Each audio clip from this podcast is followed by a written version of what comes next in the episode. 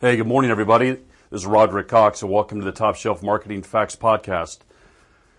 I say morning because it's about uh, quarter to six on a Wednesday morning, and uh, I was just getting up early to see what uh, the stock market was doing, and uh, have come to find out that um, today they've closed Harvard and MIT and over 40 colleges have closed for either a short time through spring break or for the remainder of the season due to the spread of the coronavirus. And these are things that I never thought that I would have ever really talked about. It wasn't but uh, 2009 that the lowest point uh, was just a couple days ago in 2009 that the lowest point in the Dow Jones Industrial Average uh, average was at like 64, 6,500, something like that. And while today the uh, stock market, uh, since it fluctuates so much every other day, I almost don't know, but it's around 25,000.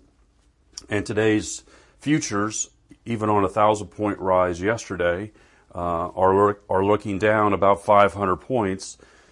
It means it's going to probably be another tough ride today. So, what does that have to do with marketing and marketing facts? Well, let's get to it. Let's uh, let's hit the intro, and I'll be back to you in just a minute. So the big question here, are you marketing and driving sales in your company 24 hours a day? And are you using modern strategies and tools and automation to get you there? Do you know how to transform yourself into that dynamic leader every business needs?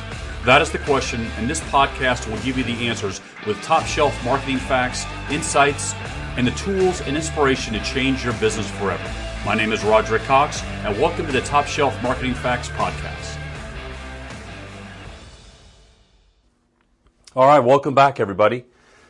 Uh, so, in these times, what are you supposed to do when the airline business is slowing down significantly and the cruise industry is having major problems um, because of all the news and the sort of uh, panic that people are having um, with the with the coronavirus, and that affects so many different industries and people, uh, and it affects their careers and their jobs when people can't travel state to state to state or internationally, and people are concerned about cruises and they're asking for their money back. You know now you know there's industries like travel insurance that you know they're having a heyday. I mean, there's so many people that are affected by the the problems that are going on right now, and uh, you know, it it drastically affects so many different individuals, so many different businesses, um, all the way down the supply chain. And so it's a little bit ironic that uh, it was, you know, 2009 that we uh, at the Cox Group sort of had had our toughest year. I mean, we were no different than anybody else.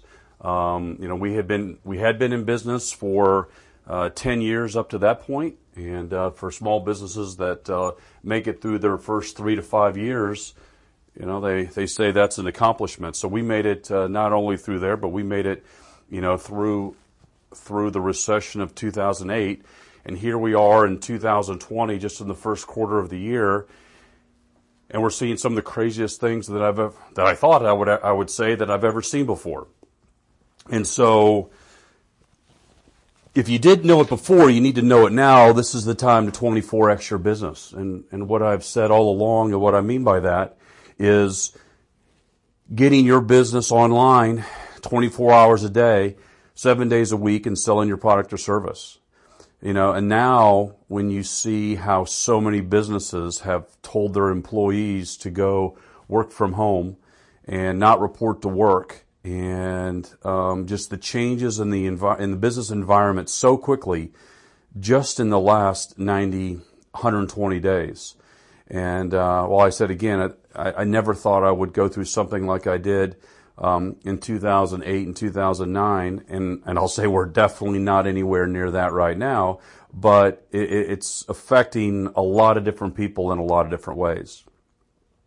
So uh, somebody called me yesterday and asked me um, about a sponsorship contract or an effort that they were trying to attempt to, to sell a big sponsor, and then asking me my my opinion on it. And I said, well, maybe it's time to take a little bit different approach. I think right now, uh, with corporate sponsors uh, that are that are under contract and all these big sporting events where um, a lot of these sporting events are being um, restricted to players only, and they're the only ones that um, you know are allowed to be in the soccer stadiums and and things like that, and the venues like that um, it really takes a, a, you know a major uh, hit you know to uh, to sponsors and, and fans and people and property owners and things like that.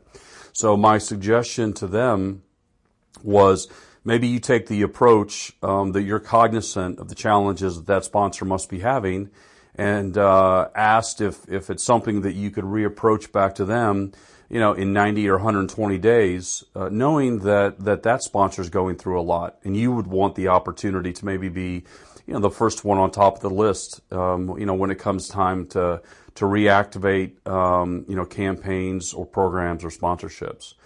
And the reason that I look at it that way is because so much, um, so much of the economy uh, and this is sort of direct, it has sort of shifted to a little bit of a sports side because we started off in sports.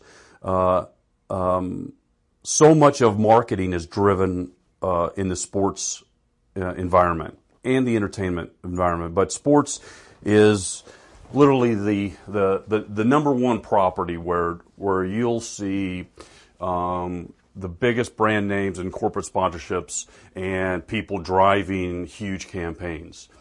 And so now the importance of the economy holding stable and for consumers and people like us just going back to, you know, going back to the arenas, you know, going back to the sports properties, going back to the venues where there's mass crowds and, and making it like it, like it hadn't changed and making things normal again.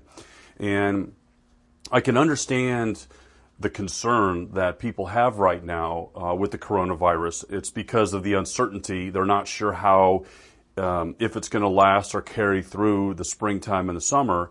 And obviously, there's no vaccine for it. So that's where the confusion is. I mean, people with the flu, they, they know that when late spring comes, that it's going to die out and things are going to return to re- return, return to normal. And now the reason that all that all these colleges are closing is because there is so much uh, international traffic and and students going to uh, um, you know connecting with so many different people, and the fact that you see so many of the nursing homes and all that finally clamping down on people coming in and and uh, and leaving.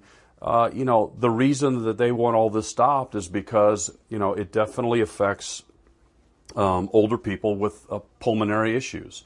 And to some degree it makes sense. But for us as a small business owner and marketer, it makes it challenging. So I would say to you um, that the most important thing right now is is you connecting with your customers and communicating with them and and knowing that um, not only are you challenged, but obviously they're having challenges as well.